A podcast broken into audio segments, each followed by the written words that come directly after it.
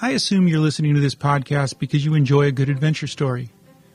Along with the High Adventure podcast, Accidental Productions has produced a number of films and the web series El Cap Bridge, which features discussions with famous and not so famous climbers that hang out in what's called the center of the climbing universe. Our feature film Assault on El Capitan takes you up on the second ascent of Wings of Steel with legendary big wall climber Ammon McNeely as he tries to solve the mystery of the most controversial climb in Yosemite history. A climb that involved lies and deception and even attempted murder. Assault on El Capitan is available on streaming services and platforms everywhere and is free on Amazon Prime.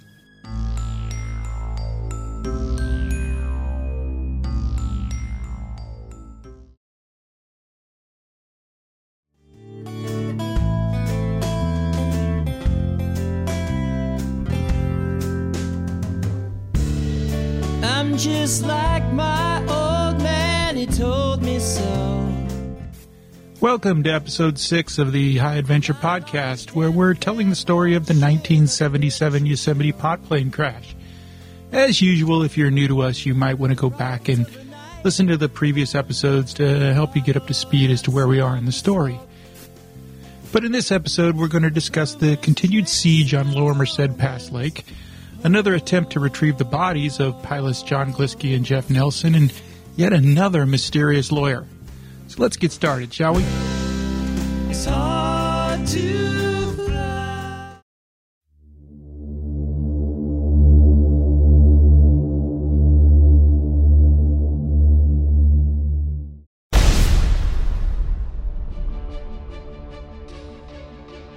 What would you do if you discovered a plane crash?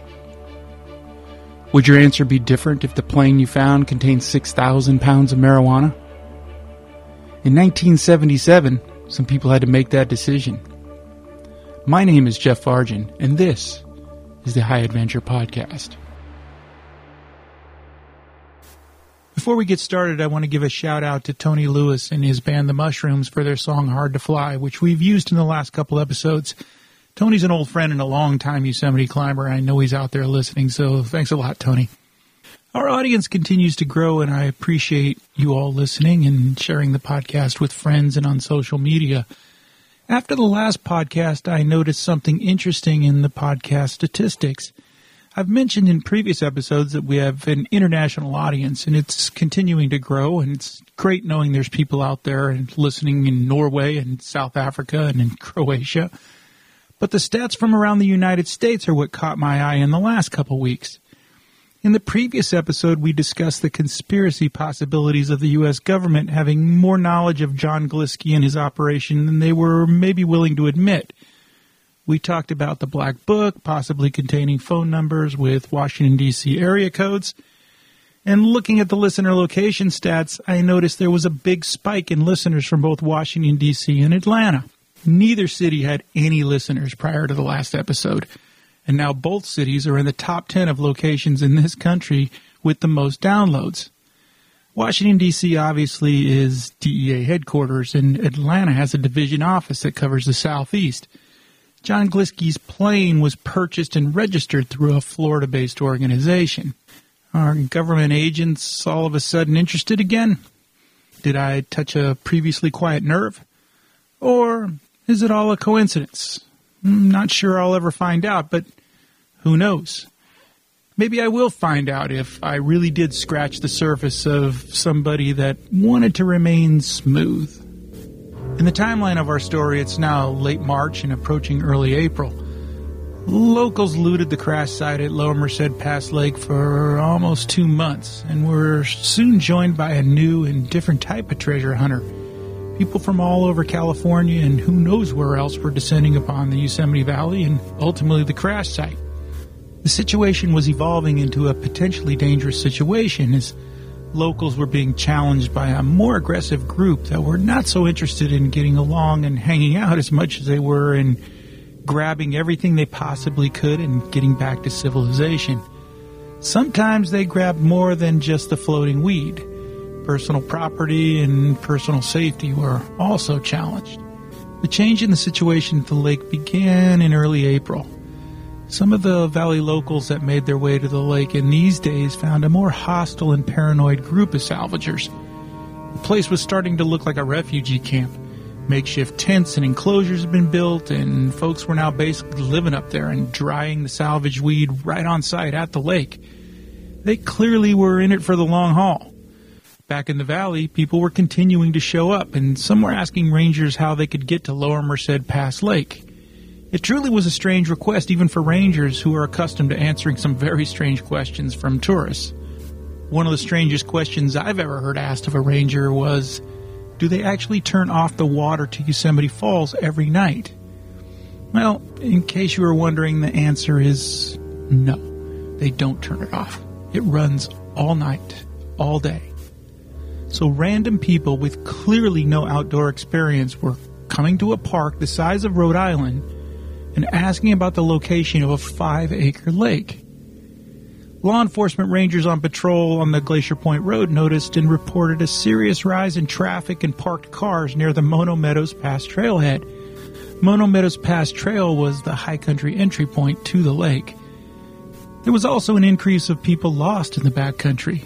Nothing serious, but several ragged hikers made it back to the road empty handed, and it was later learned that someone trying to divert the new competition at the lake had turned the trail signs 180 degrees, sending hikers in the opposite direction of their destination, but more dangerously sending them into serious backcountry wilderness destinations that are not for the inexperienced and certainly not for the ill equipped.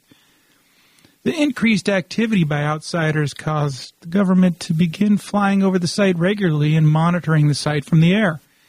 It was one thing when a few climbers and locals carried some weed out of the mountains. It was a whole other thing when Lower Merced Pass Lake became a destination location for people who had never set foot in the mountains before.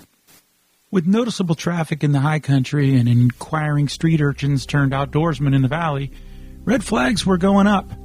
It seemed like it was time to go in and secure the site. Law enforcement always knew they'd be going back into the salvage site, but they hadn't expected it would become a military style siege. The valley locals were also beginning to change. A breeze of anger and jealousy and distrust began to whisper through Camp 4. As the weed was drying in tents and cabins and caves all over the valley, a new group of people had moved in and took up residence. The whole vibe in the valley was changing. The outsiders were coming in, but the valley locals themselves were evolving into something unfamiliar.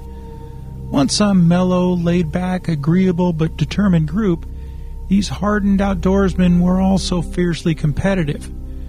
So when money started to flow into the valley from the sale of marijuana, new tents dotted the campsites of Camp 4 and new cars filled the parking lots.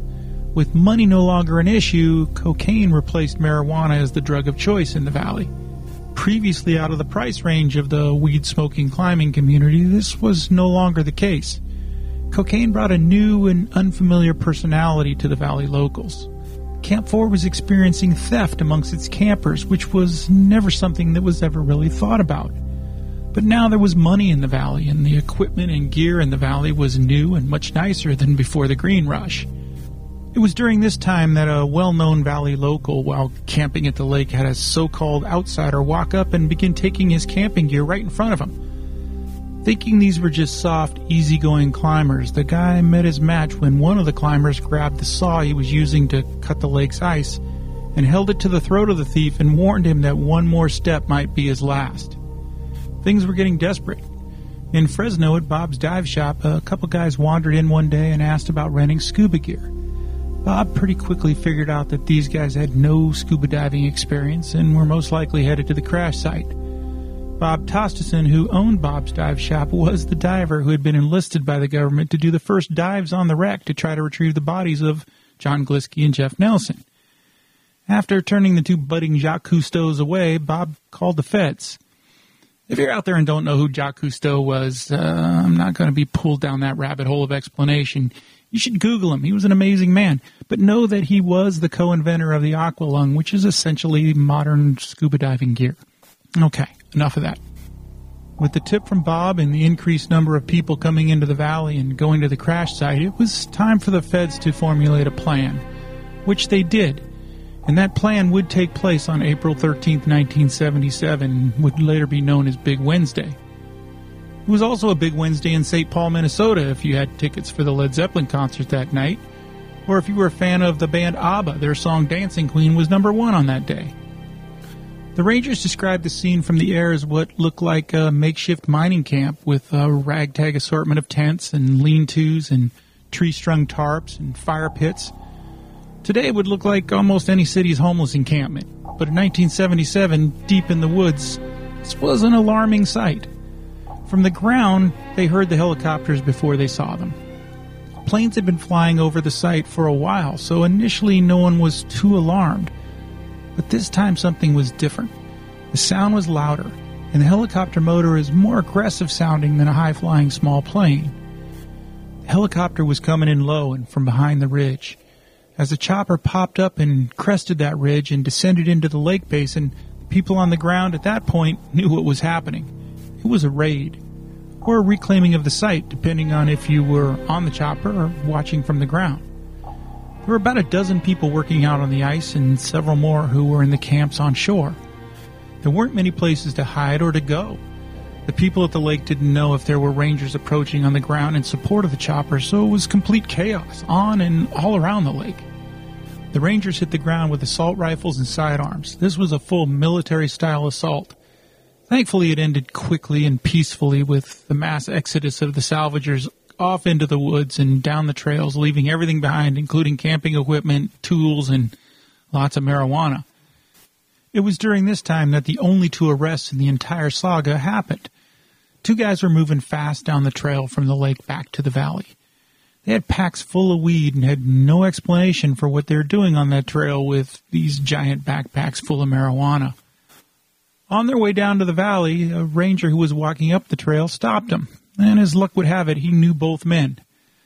What can you do with two guys with packs full of weed hiking 20 plus miles outside of any civilization? It's not really feasible to handcuff them and walk them back down to the valley jail, and that would take 30 plus hours. So they were in effect placed under arrest and told to report to the magistrate's office the next day and turn themselves in, which they actually did. One of the guys was 16 and the other was 21. And the next day, when they appeared before the circuit court judge, he threw the case out of court. The two guys were not read their rights, so the judge cited an illegal search as the reason for throwing the case out. There was a growing belief that all this was actually the result of the government leaving all that weed unattended at the lake. They knew about it, they didn't secure the scene, so entrapment was also one of the discussions in the courthouse. Honestly, what did the government think was going to happen when it was learned that marijuana was found, it was available, and left unattended by the feds, and all within a long day's walk from the valley? Not to mention the valley locals, including rangers themselves, had taken their share of the weed. The 16 year old was never identified in public records. The 21 year old was named and identified in records, and if you're interested in who he is, you can do a bit of research and find that out for yourself, but who really cares? Would the story be any better if you knew his name? Eh, I don't think so. So, for the next two months, two armed rangers working in 10 day shifts guarded the crash site and patrolled the area. So, after the site was secured and cleaned up after the Big Wednesday invasion by the feds, two armed rangers working in 10 day shifts were stationed at the lake to guard the crash site and patrol the area. As the ice on the lake melted, the bundles of weed continued to pop up to the surface, and the rangers snagged the bundles and pulled them on shore. The rangers did have a few occasional visitors from um, the ragged weed hunters that hadn't got the news that the crash site was now guarded and secure. In one case, Ranger Dennis Burnett found a young man wandering through the forest wet and disoriented. Ranger Burnett brought the shivering and nearly hypothermic kid back to his camp. After a quick call to the station, Ranger Burnett learned that the kid had a warrant for his arrest back in his hometown of Santa Cruz. Santa Cruz is a beach town about 250 miles west of Yosemite. The ranger put the freezing kid in a wetsuit and a pair of handcuffs and sent him into the tent for the night. A brief snowstorm overnight prevented a helicopter from coming in and landing to pick up the prisoner, so the next day, Ranger Burnett walked the kid the 26 miles to the road where he was met by a warm but uncomfortable government vehicle for the long ride back to Santa Cruz. On another 10 day shift, Rangers Ray Kennedy and Mike Osborne were in camp one afternoon when they saw movement across the lake. Circling the lake in opposite directions, they were carrying Colt 223 rifles and sidearms. They soon met on the other side and found six young men, none over 21 years old, and all struggling to survive the elements. They quickly threw their hands in the air at the sight of the Rangers and the rifles, and the young men were all yes, sir, and no, sir. They were, in fact, happy to see the Rangers. It turns out they had been wandering the mountains for two weeks looking for the lake and were suffering quite a bit. Ten miles into their hike while looking for the lake, they ran into a Park Service trail crew and had made fun of the crew for working so hard when they told the crew there was tons of weed to be found right up the trail. Why were they working so hard? They then made the mistake of asking the trail crew for directions. The trail crew did give them directions. Maybe members of this trail crew were the same practical jokers who turned the sign the wrong way, but they did give the hikers directions, but they were certainly not the directions to Lower Merced Pass Lake. Somehow, a week later, the six geniuses made it to the lake and were welcomed by Rangers Kennedy and Osborne and their Colt 223s. By June 16, 1977, John Glisky, Jeff Nelson, and the Howard 500 aircraft had been submerged for more than six months. The salvage company contracted by the park to pull the wreckage from the lake was almost done. Still remaining was the removal of the bodies, which had yet been found. Their crew working on the wreck began to think that the pilots possibly had exited the plane before the crash. They'd been working this wreck for several days and there was no sign of the bodies. As one last section of metal was pulled out, the cockpit became accessible. A diver went down to attach the cabling to another section of the fuselage to try to pull more of the plane out of the lake when a body popped up to the surface like a cork.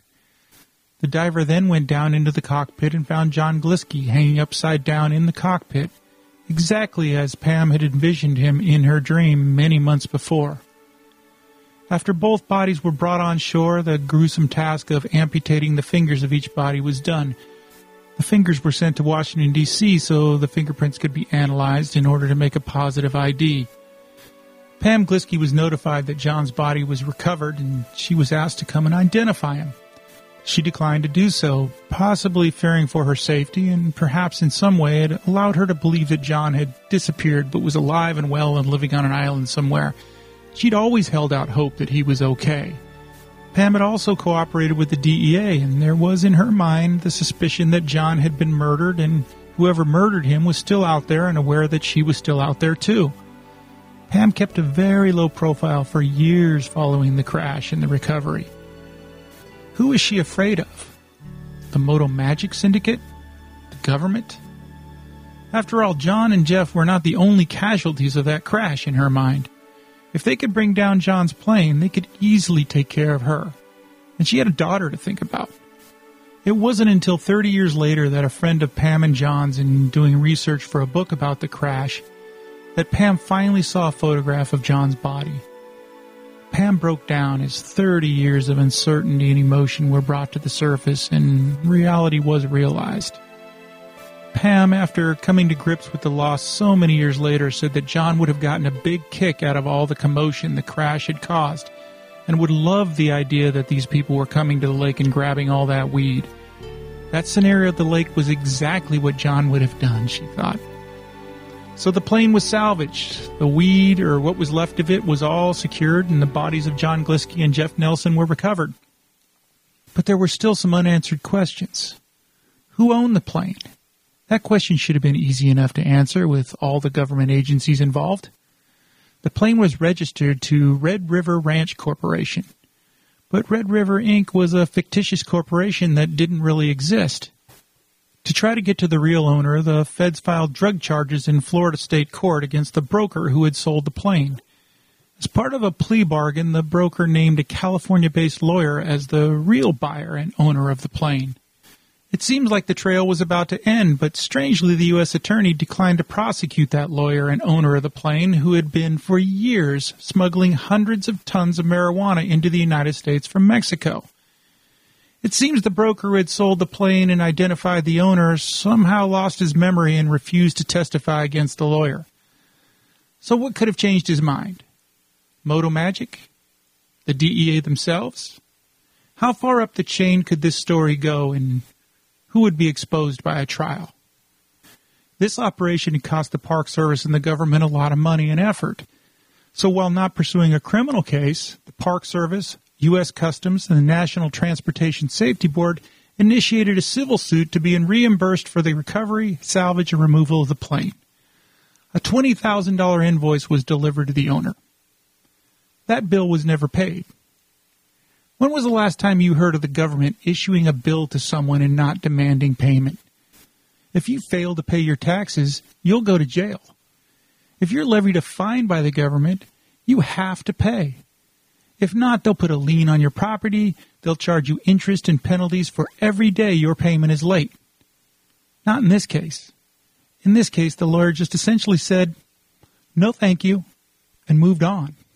Why was the DEA not involved in the civil suit to recover the salvage costs? These are a couple questions that will probably never be answered. But if I get more listeners from Washington, D.C. after this episode, or if my taxes get audited next year, then maybe that in itself will be an answer. And what about all the people who went to the site and gathered up bundles of weed? What happened to them? By all accounts, individuals didn't make as much money as has been reported over the years. It seems that several of the people made between ten and twenty thousand dollars for their efforts. That's between forty-five and eighty-five thousand dollars in today's money. Most made a lot less, but in 1977, that's a lot of money. Remember, many of these folks were living on less than a couple hundred dollars a year. It's true that there were a couple houses built in the Yosemite area and a couple more houses were purchased. Several new cars and trucks were spotted in parking lots, and the Yosemite Mountaineering Shop sold a lot of new gear during that year. And several people disappeared to pursue climbing in other places around the country and around the world. Ron Likens, the young guy who originally discovered the crash but came back to the valley not knowing what was on the plane, had made another trip to the plane and retrieved a bundle and paid his college tuition for the next couple years for his effort. Eddie Massoy was able to buy all the equipment he needed to pursue his dream of climbing El Capitan. Eddie went on to climb El Cap more than 50 times during his lifetime. There's a lot of speculation about outdoor equipment and clothing companies being started with seed money from the sale of the weed. That speculation is just that speculation. The rumored companies are well known and well established, but you'd be hard pressed to find anyone who will tell you definitely the money to start those companies came from the plane but it most likely did. I want to thank you for listening to season one of the High Adventure podcast and the story of the 1977 Yosemite pot plane crash.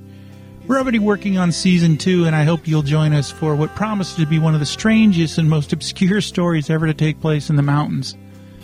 This one has it all plains, mountains, desperate determination, and a long series of bad decisions. Thank you for listening. High Adventure Podcast is produced by Accidental Productions. Follow High Adventure on Instagram, Twitter, Facebook, and find us on all your favorite podcast platforms. We'll see you at the crash site.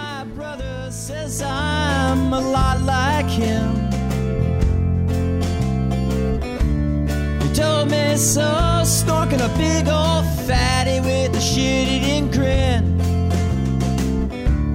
He told me, bro, you'd better hit the road and don't look back. They say, hang you for all my sins.